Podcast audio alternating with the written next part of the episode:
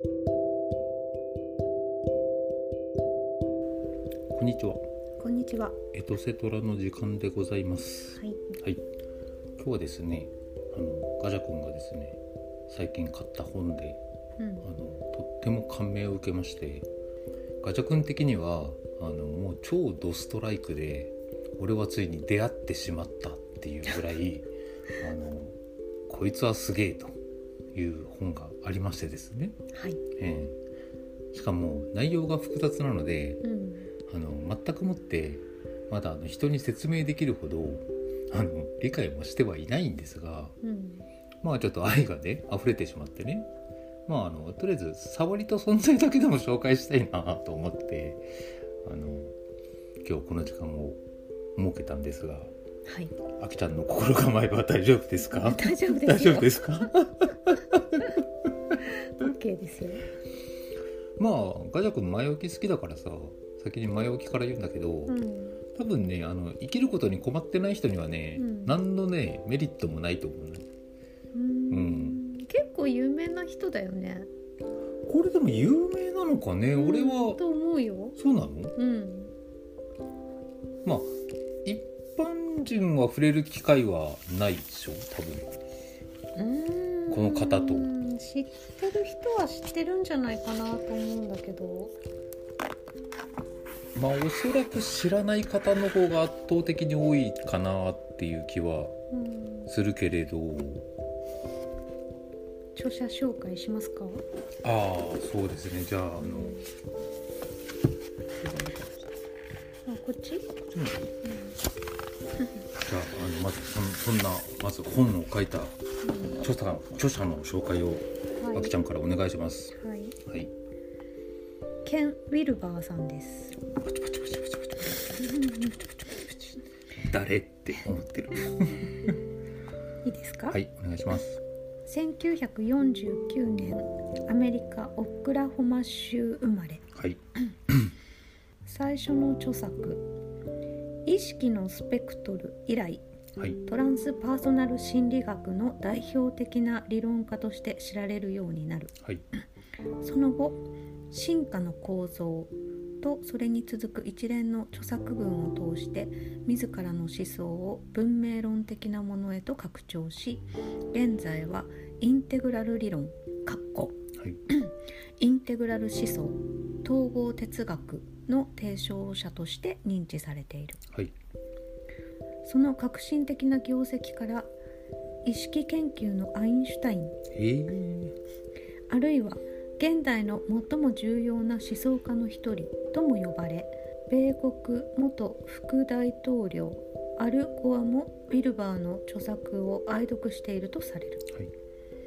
映画「マトリックス」のコメンタリーを担当するなど著名人との交流も多い。はい著作の数は20以上に及び世界中の言語に翻訳されている。はい。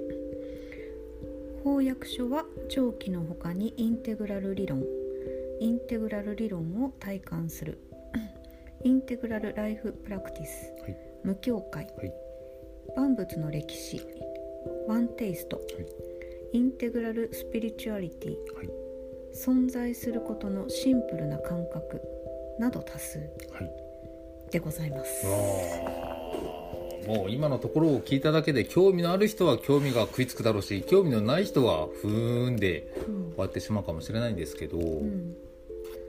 まあ今日ねメインで紹介したいのはうん。ガジャ君が今最近ハマってる今もあの言ってくれたうん。インテグラル・ライフ・プラクティスという本をですね、ほう。ん、ガジャ君今読んでまして、うはいこいつがすげえやあの本当にもうね噛み締めながら読んでるんですがあまあこの本とのねこのケン・ウィルバーさんとのね、うん。出会いにうん。まずあきちゃんがとても重要な役割をですねそうだね。果たしてるんですよ 実は。もともと私があの友達からこの今も出てきたけど「え無教会」っていう本を紹介されえて買ったんだよね。え。うん。でまあ私が読む前に、うん。ガジャが読んでうん。感動して、うん。この人はすごいと。であのまた別の本ということでえこのインテグラルにたどり着いたという経緯がありますね。経緯がありはい、本当はねこの無無教会もね、うん。あのなんか話できればいいなって思うんだけど、うんもうちょっと待っててね。今読んでますね。いやただね無教会も無教会でじゃあその説明するっていうのはちょっとまた自分の中であの難しいんだけど、まあ、無教会に関して言えばあれは自分あの意識の段階を中心に説明してくれてるんだけどさ意識っていうのはこういう階層があってそれぞれにあのこういう特徴とものがあるっていうことをやってくれてるんだけど、うんでこのねインテグラル俺が読んでるこの「ライフプラクティス」っていう方はうんあの逆にあのこのインテグラル理論って呼ばれているものをあの一般の方々がどう取り入れてどう活用するかっていうことを中心にうん書かれてる本なんですよ。で無教会って逆にどちらかといえばさあのセラピストとか治療者とかそっちの方々向けだと思うあれは。うんあの各意識の段階があってあのその症状に合わせた治療方法も紹介紹介してるんだよねあの本ね。うん。でだからこの治療方法っていうのはあのこの意識の段階に適用されてるものっていうような感じで説明していくからだからあれは一般読者向けではないと思う。うん。なるほど。無教会はね。うん。それに対してですわインテグラルライライフプラクティスだからね文字通り。うん。の方はあのまずインテグラル理論っていうものがあって、うん、それに基づいてあのこういうふうに訓練していけばうん。いいよっていうことを、まあこの本だけでもまあ500本本文だけでまあうん600ページ近いね。あのね。長いんですが。そのさインテグラル心理学っていうのはどういったものなんですかね？いやーこれをねあの本当にね俺は本当は自分の言葉で説明したいんだけど、ん。説明まだ噛み砕けてないからうん。うん本文から引用しますね。うん。なんかこう一言で言うとさこういうイメージあっていう一言で言うと、ん。あのインテグラルって統合的っていう翻訳をするのね、日本語訳。うん。統合的ねであの全てを包括うん組み込んでるっていう意味なんだよねこれ。うんで無教会でも言ってるしこの本でも言ってるんだけどあの各そのセラピーとか治療方法とかヨガとかあの宗教も含めてだけど一部の限定的なことに対して有効うんっていうことをね言ってるんだよね。でこのケン・ウィルパーさんが目指したのはそれらを全てあの取り入れて大きなあの地図を作ろうと。うんでそれぞれの治療法とか宗教とかっていうのはその中の地図の中のどこに当てはまるのかっていうところをあのだから地図作りみたいな感じうんを試みた人。うんでだからその人の意識状態って呼ばれる地図を作ってるんだけどさこの人さ。でその意識状態をあのなんだろうな直したり高めるためにあの今まで昔から伝統的にあのやられてる、ね、あの治療法とかヨガとか、うん。そういったものっていうのはどこにアプローチするのかうん。でその地図のどこを目指すのかうんっていうことをあの明らかにまずうん。していく作業をですねうん。もうしてるんです。そのさ地図を作るっていうところはさ、うん。その一人の人間の意識の地図を作るっていう考え方でいいの？そうだね。うん。しかもまあだから生まれてから死ぬまでだけね。うん。でしかもそれってそのまあこのインテグラル理論で大きくはその垂直的って上下の動きと、うん。その平面的っていうねあの左右の動きって言ってるかな？うん横の横の動き。でだから発達段階でどんどん垂直の幅も広がっていくしうん。あの知識を得ることでどんどん横の幅も広がっていくうんっていう。だからなんかすごく立体的な地図って感じがね。うん。わかかりやすいね。いやこのねケン・ウィルパーさんはねわ分かりやすい、うん、そのさ人によってうん。意識の地図の大きさも違うし、うん。その垂直の幅も、えー、と横の幅うもん、違うっていうそイメージなんだよねうイメーきっとね。ジだねうん、なるほどね。ただあの可能性としてねあの歴史的なその賢者とか呼ばれる方々とか有名な哲学者とかっていう方々も見てた時に、まあ、すまあこの本でも言ってるけどまだまだ広がると。上の垂直な幅も広がるしそのね左右の横の動きの幅も広がるんだけどおそらく今考えつく上下の限界とかうん、左右の限界とかうん。っていうところまでも一応提示はしてるんだよね。まあ日常でさ、うん。その意識が高い人とか言うけど、んうん。その意識を表す時にさ高いっていう言葉は使うけど、うんその意識が広いとかさ、うん。意識が深いとかさ、うん。あまり使わないけどね、うん、でもそういうこともそういう言葉を使ってもいいっていうか、うんうん。そういう捉え方なんだねきっとね。いやあのねその地図を考えた時にさ高さだけじゃないよね。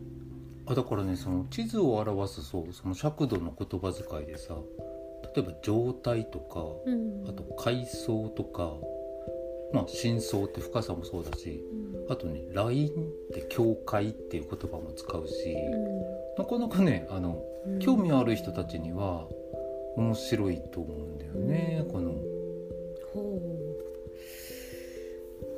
そうないんでですすよでまあそれが一応インテグラルっていううん、言葉の意味でさ、はい。で一応その中でねその俺の読んでる今読んでるこのインテグラルライフプラクティスうん。であのそこでね何を目指すかってねうん。まああの一口では言えないんですがうん。あのちらっと本文で書いてある文章を紹介すれば自己の地位とうん。成長を真に信頼に至る枠組みに立脚して実現していくための方法うん。論だからあの一つは自分自己を自分を直すと。癒す。癒す。直して癒す、うん。そして成長する。うん。っていうこの2つの過程を、うん。あの土台にしてうん。あのなんだろうね自己成長をあの実現していくっていうか、うん。うん、ための方法論。うん。だからねあの面白いなと思うのはいろいろその枠組みあの物差しがいっぱい出てくるんだけど、うん。その一つの物差しはこの意識の中でねインテグラルライフプラクティスの構構成要素のあの一つとしてうん。ボディってまず体。うん。でマインド。で心ってね。でこのスピリット。うん。これもね説明がいろいろあるのさ。あの巷に溢れてるスピリットって精神って言いそういきそうだけどうん。これもちょっと一口では説明できない領域なんだけどさうん。まあ今の今は精神って言っとくとりあえず分かりやすく。うん。最後にねシャドウっうんていう領域が出てくるんだよね。影。影。うん。これがねまずまあ俺的には大ヒットでさうん。まあボディとマインドってなんとなくイメージと湧くと思う。うん。でスピリットももしかしたらなんとなくイメージ湧くことも多いと思うんだけどこのシャドウ。うん。であのーこのライフプラクティスで一番最初にやるのがこのシャドウに気づいて自分の中の影の部分に気づいてあのそれを取り除くっていううん。ことをねまずあの推奨するんだよね。うん。でそれはやっぱりこのシャドウの部分があのいかるいいくらねそのあの理想的な体を鍛える方法心を鍛える方法スピリット精神を鍛える方法を極めたとしてもシャドウが足を引っ張ると。うん。シャドウが強いとうん。あのやっぱり身も蓋もないというかね。うん。で人の中であるものっていうねあの、うん。まあ本読んでたらやっぱりあの自我の防衛規制とかって呼ばれる動きにすごく似てるんだけどシャドウって。うん。あの言葉で言えばあの逃避とかうん。対抗とか投影とかって言ってそのね。まああのちょっと難しい言葉今使っちゃったけどさ。そうそう。なんかねあの誰かに責任を押し付けてみたりとかさ。うん。本当はやらなきゃならないことなんだけどがあるんだけど違うことをやってみたりとかっていう。逃げる。逃げって言ったらいいかね。うん。逃げる動き。うん。自らを傷つけないようにうん。あのしようとする動き。うんそれがねまずシャドウだと思ってもらってうん。うん。でこのシャドウっていうものがあのいよく昔から言われてるそのなんだ治療方法とかさ、うん。うん、そういったものにあのシャドウの側面に光を当てるものって圧倒的に少ないっていうのがこの本でも言ってるんだけど。うん。でもあのその代わりその成功だけを目指す、うんね、こうしたらうまくいくっていうその片方のねプラスの方面ばかり高めるっていう動きをしていくあのやり方っていうのは昔も今も多いんだけど、うん。うん、でもプラスを極めた人が例えばね地位も名誉も手に入れたんだけどなんか失敗するとかねうん。こけるとかって。うん。でそこはやっぱりそのその人の中にあるそのシャドウって呼ばれこの本でいうシャドウって呼ばれてる部分のうんその訓練なり意識づけなりっていうものがあのされてこなかったからうん。結局なんか戻る戻るというのかな？そのシャドウが顔を出すわけだ。顔を出すわけだ。うん。でこんなに成功してもね。成功してもね。うん。そうこのインテグラルではだからその、まあ、安っぽい言い方すれば心の中のそのいい状態も悪い状態も全てまず認識しましょうっていう。うんことを言ってるでそこで今度証言っていうあの言葉がまた物差しが出てくるんだけどさ。であのそれはあの昔数学でグラフとかであの使ってた第一象限第二象限第三象限みたいなあの X と X 軸 Y 軸のうん。あれのイメージでいいんだけどさ。でこの本でもその意識の証言4証言っていうのがあってうん。で一つは愛。うん私。で次が We って WE の We で私たち。私ともう一人と。2人の関係で次があの It って言って IT の It ね。でそれはあの実際の行動とかあの私とあなたより一つ上のなんだろうな客観的なものって、うん。うん。まあ、実際動きとかね。うんそういうことなんだけどさ「イット」を指すのは「イット」っていう領域とうん。で最後に「あの It's」って言って ITS だね。うん。今言った私とあなたとそれに伴う動きとそれ以外のまあ環境って思ってもらっていいと思う。うん。それ以外に関わってる。うん。それらの外側にあるものっていうことね。ね。うん。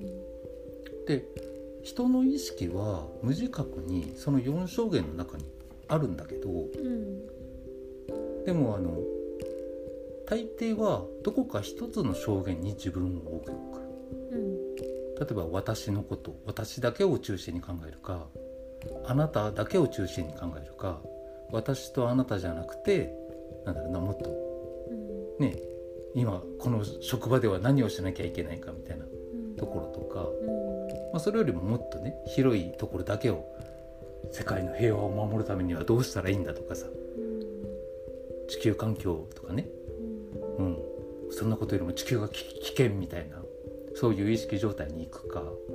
その自分の意識がだから まあ普段は行ったり来たりしてるってことだよね。ね。もしくはどこかの証言に固定されているっていう。うん。うん。でも本来は4つの証言がある。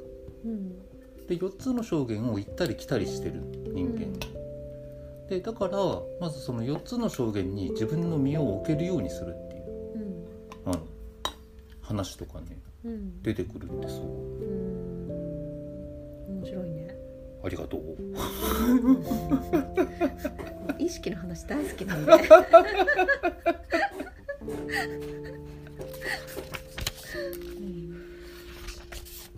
まあ、だからねあの本当にまだまださあのいろんなその方法とか、うん。あいろいろあってさ、うん。一口では本当に説明できないんだけど、うん。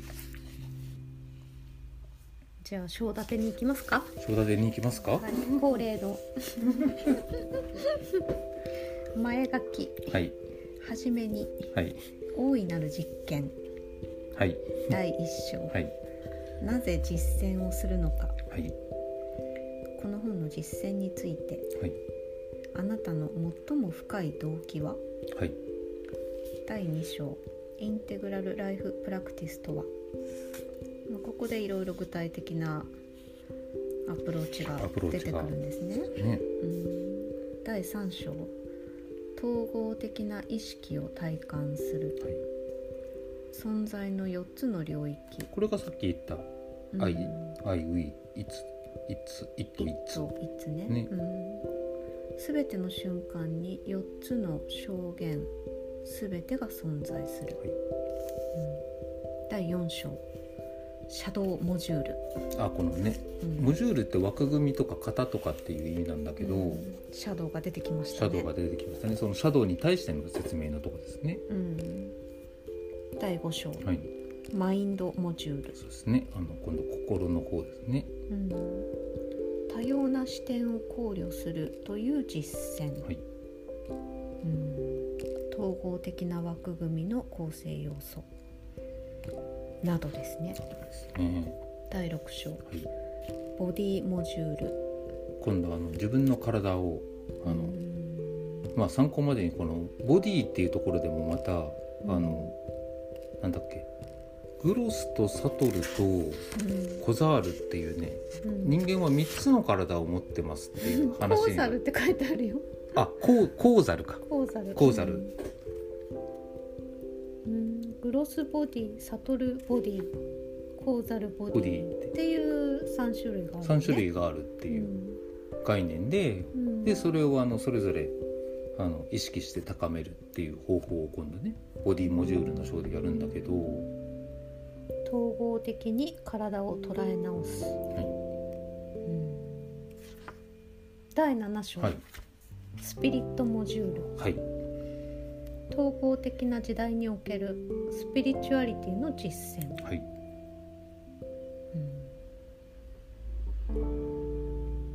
これはまあ精精神と言ってしまえばちょっと単純なのかもしれないけどまあそこのお話ですね。そうですね。うん。まあこのね途中面白そうだね。スピリットの3つの顔を探求する。はい。黙想。主にねうん。コミュニオン。うん。瞑想の本質。三人称。宇宙の干渉。スピリットとの二人称の出会い。など。な どまあ瞑想の話ここで結構出てくるね。うん。第8章。大発統合的論理。あ倫理。倫理。統合的倫理。統合的倫理の必要性。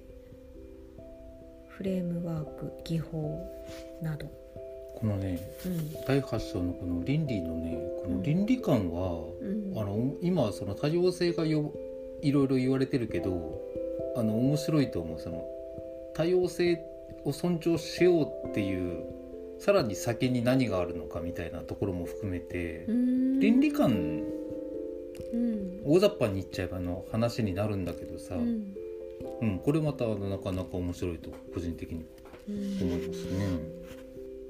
第9章。はい、生きるとは実践そのもの、うん。人人間関係仕事育児創造性。他の付属モジュール。という。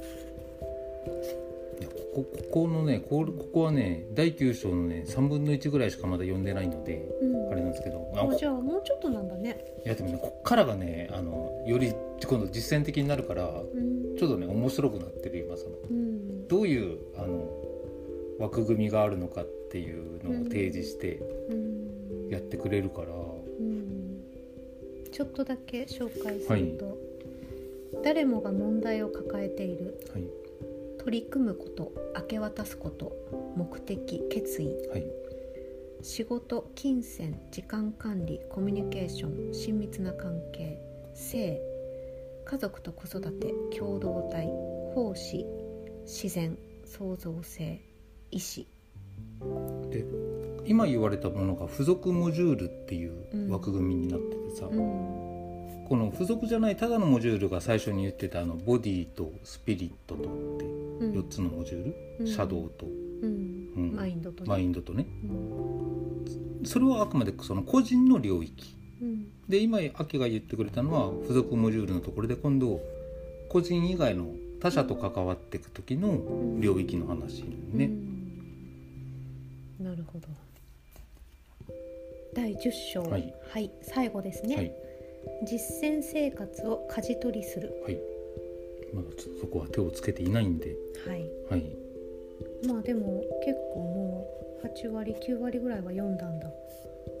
いやー本当にまとめて読むには俺には難しいというかうん。あのちょっと感銘を受けすぎてあの あまりにも噛みしめるもんでたくさん一度にたくさん食えれねえ俺には。あの感動しっぱなし？感動しっぱなしだね。でこの本さだからその、うん。ただ具体的な方法論っていうのはもちろん出さないのさ。うん。であのあなたがねあなたの問題はね、うん。あなたは特有のものでねあなたにしかあのなんだろう特定できないから、うん。でだからねやっぱそのなんだろうなまあ、気づくためのきっかけだよね。でで気づいた時にどういう枠組みに落とせばいいのかっていううん。ところだから。うんまずだからあの本当にね世界地図とか日本地図とか見てああそっか日本って隣町ってあそこにあるんだみたいなうん。感覚。うん。あくまで地図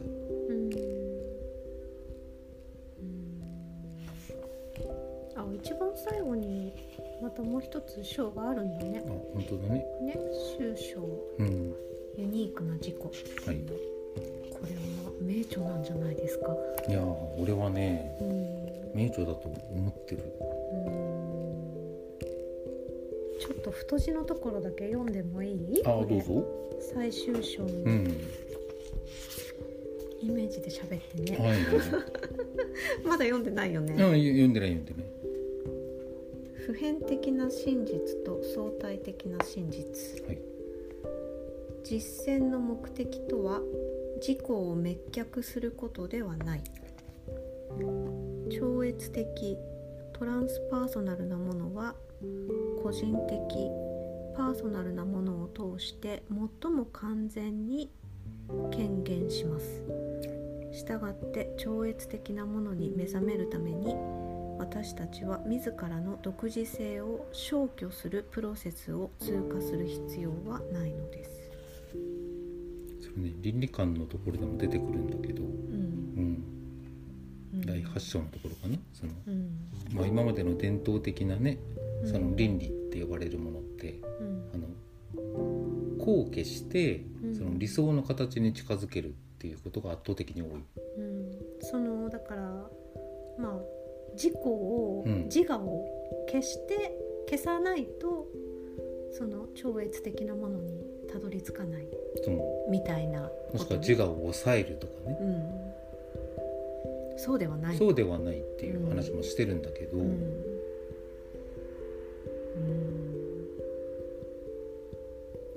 独自性を消去するプロセスを通過する必要はないと、はい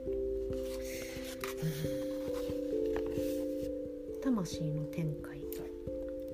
あなたには自分に与えられたものだけしかない。私たちは発達の過程の中でこの世界に到着し続ける、うん。あなたには今あなたが気づいているよりも多くのものがある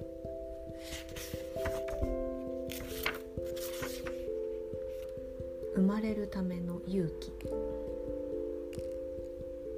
自らの使命を見出すためにあなたは呼びかけに耳を澄まさなければならない。心を静筆にして耳を澄ますこと。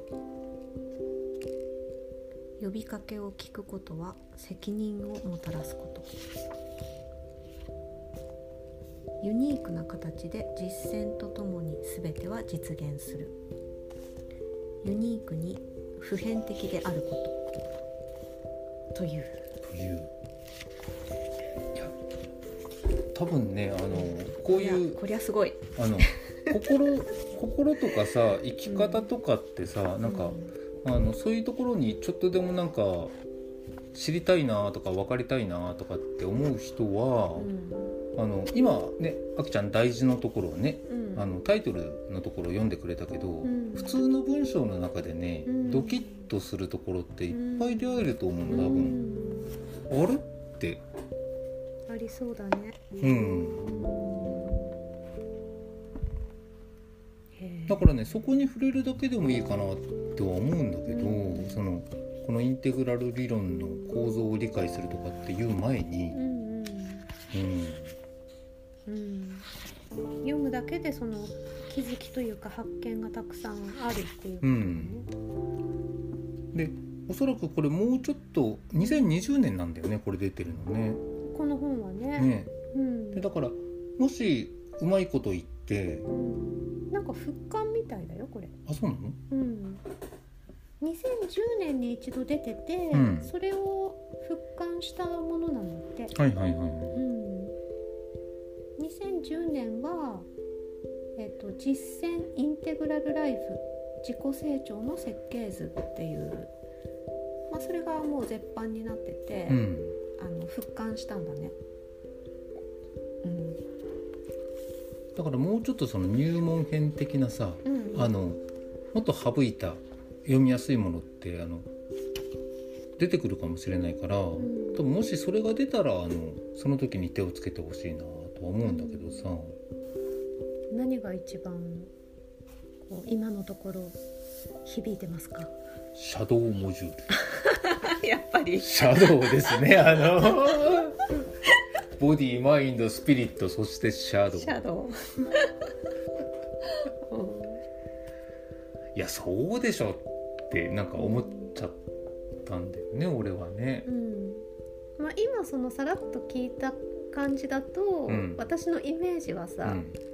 なんかこう自分がこうなりたいなとかこれやりたいなとかこんな風だったらいいなとかこう思ってその、まあ、思い描く時に、うん。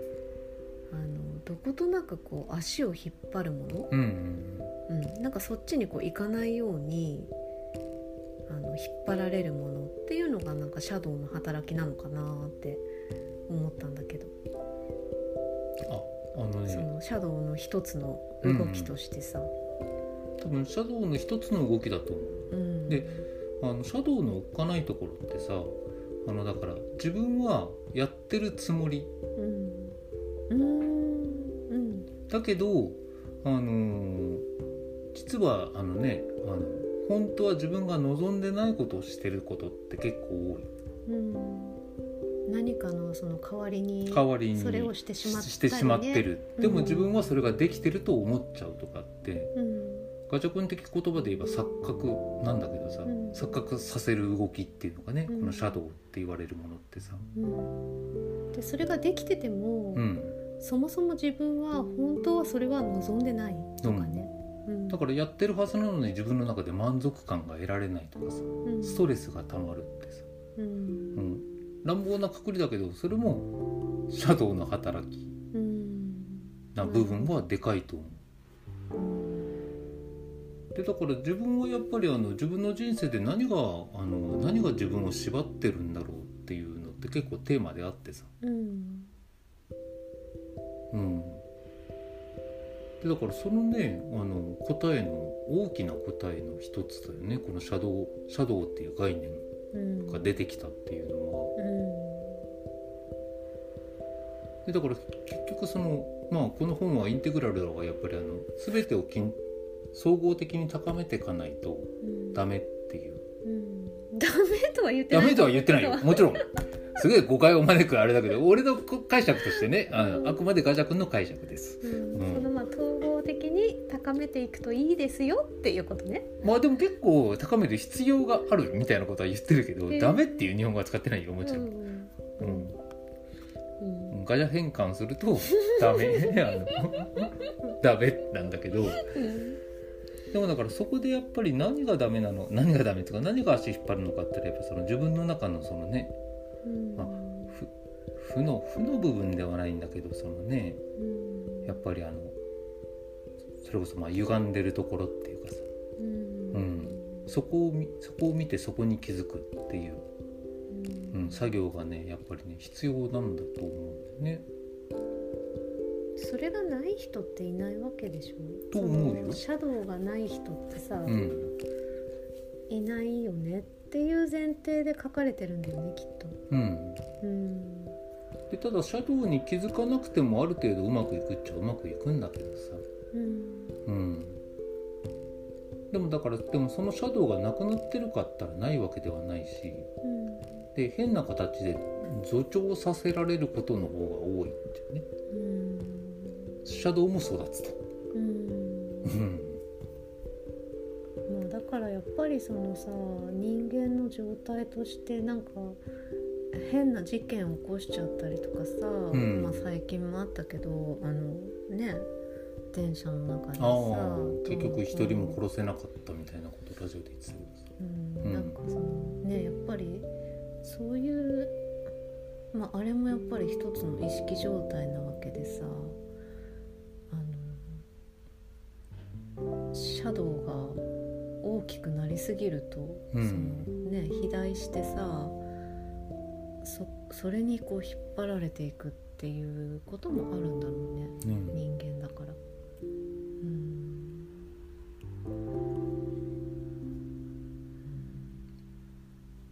とねあと一つだけあのあこれも面白いなと思ってるのがうん。ごめんみ確かね3つの段階があったと思うんだけどあのこのインテグラルで目指すのはあの実践者としてあのね体感？動くことと感じることとそれを見ること。目撃者って言い方してたと思うんだけどこの本では。うんだからあの目撃者の視点になった時もを持った時にうん。自分が今感じてるとか苦しんでるとか喜んでるとかって、うん、うん。でもその自分とは違うそれがその目撃者と呼ばれるものがうん。文字通り本来の自分。これもちょっと語弊がある言い方かもしれないけどうん。ただこの3つの視点を持たないとうん。あので特にこの目撃者ってねうん。あのその感覚をあの掴むための訓練方法って結構うん。あの全部あのボディもマインドもスピリットもうん。あのシャドウのところでも言言ってるんだけどさ、まあそこがさ意識のすごい面白いところでさ、うん。こういう系の本に必ずその視点っていうのは出てくるんだよね。うん。で、まあ、動く。自分が動く、うん。自分が感じる。それをまあその目撃している。観察者っていう風に使う場合もうんうん結構多いんだけど、そのそれを観察している自分うん。っていうさ。でその観察者の視点はじゃあ誰なのかってさ。あのそこがまた不思議なところで、うんまあ、私だったらこの自分がいるよねまずね、うん。自分がいて自分が動いたり感じたり喋ったり考えたりいろんなことしてる。その自分を見ている。うん。見ることができる。その見てる人は誰かっていうさ、ううんん、そこがね面白くて好きなんだけど、うん、だからその話はよくわかる目撃者の視点っていう。う、ん。うん。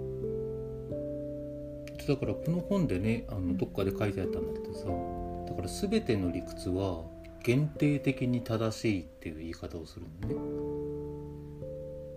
でだからあの数本当にいろんなね複合的なさ要素がさ意識の中にバーンってあってさ。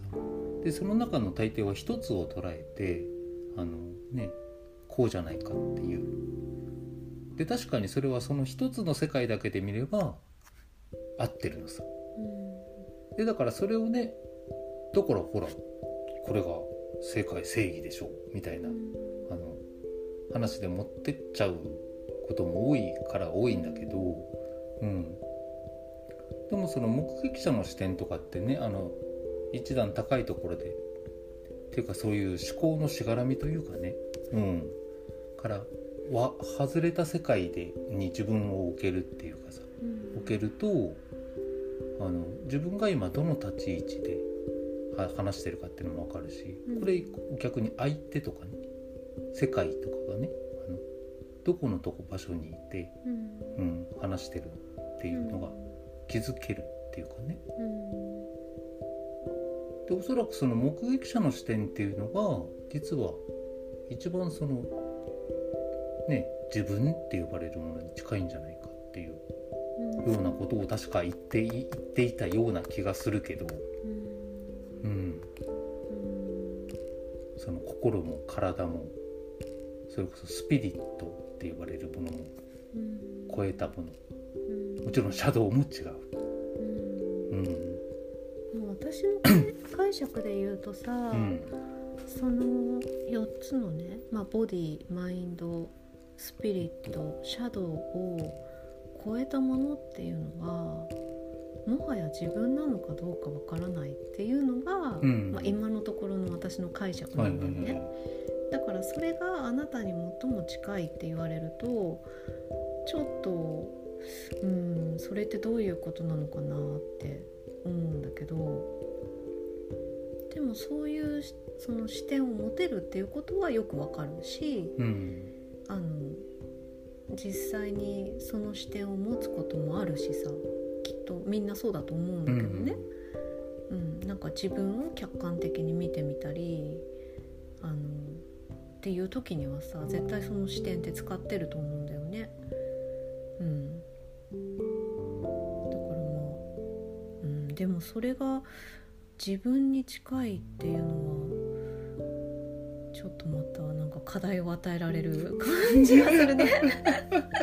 いやという意味で面白い。面白い。ううんん。僕ね、あきちゃんがこれ読んだ時に、えー、ガジャそういうことじゃないでしょってその文章を読んでさ、あら思うかもしれないよね。いや、いや、似たようなこと書いてるけど、そうか？みたいな。で、だからちょっとね、あの、うんね、俺もただただ自分の都の都合のいい部分で興奮してさ、うん。これすげえやっていう今段階だから、あれなんだけど、いや面白いんじゃないかな。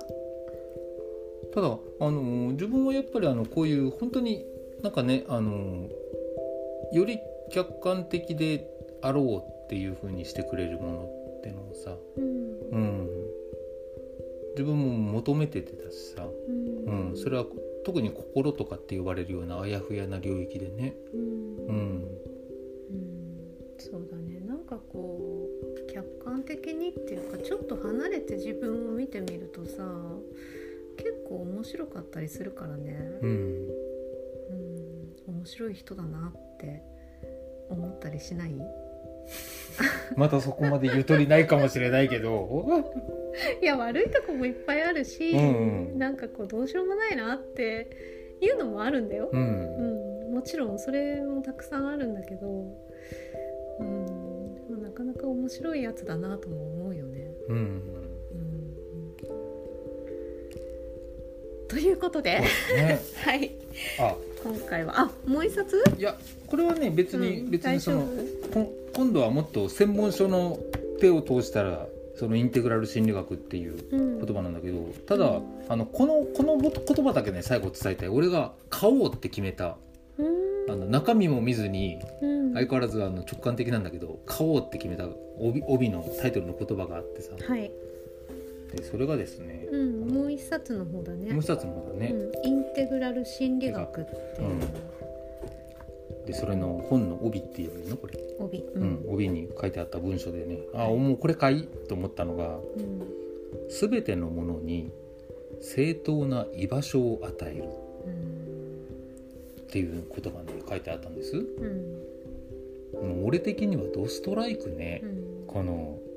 そうでしょう。ん。だと思う。でしょ、まあガチャ君のことよく知らない人はガチャは何を言ってるのかってなるかもしれないけど、うん俺ねこれ心の問題取り扱う時にねうんすごくでかい言葉だと俺は個人的に思ってるよね。うん。この場所の置き場所がなくてどう処理していいか分からなくてうん。あの困ったり大きな事件に発展したりとかっていうことってうん。多分ねもう星の数ほどあると思う。ん。うでもしくは心の中でそいつのその感情に居場所を与えない人たちもたくさんいると思う。うんその中であるあるしっかり読んでないけどそれぞれの感情の置き場所ってのがねあるんだわ。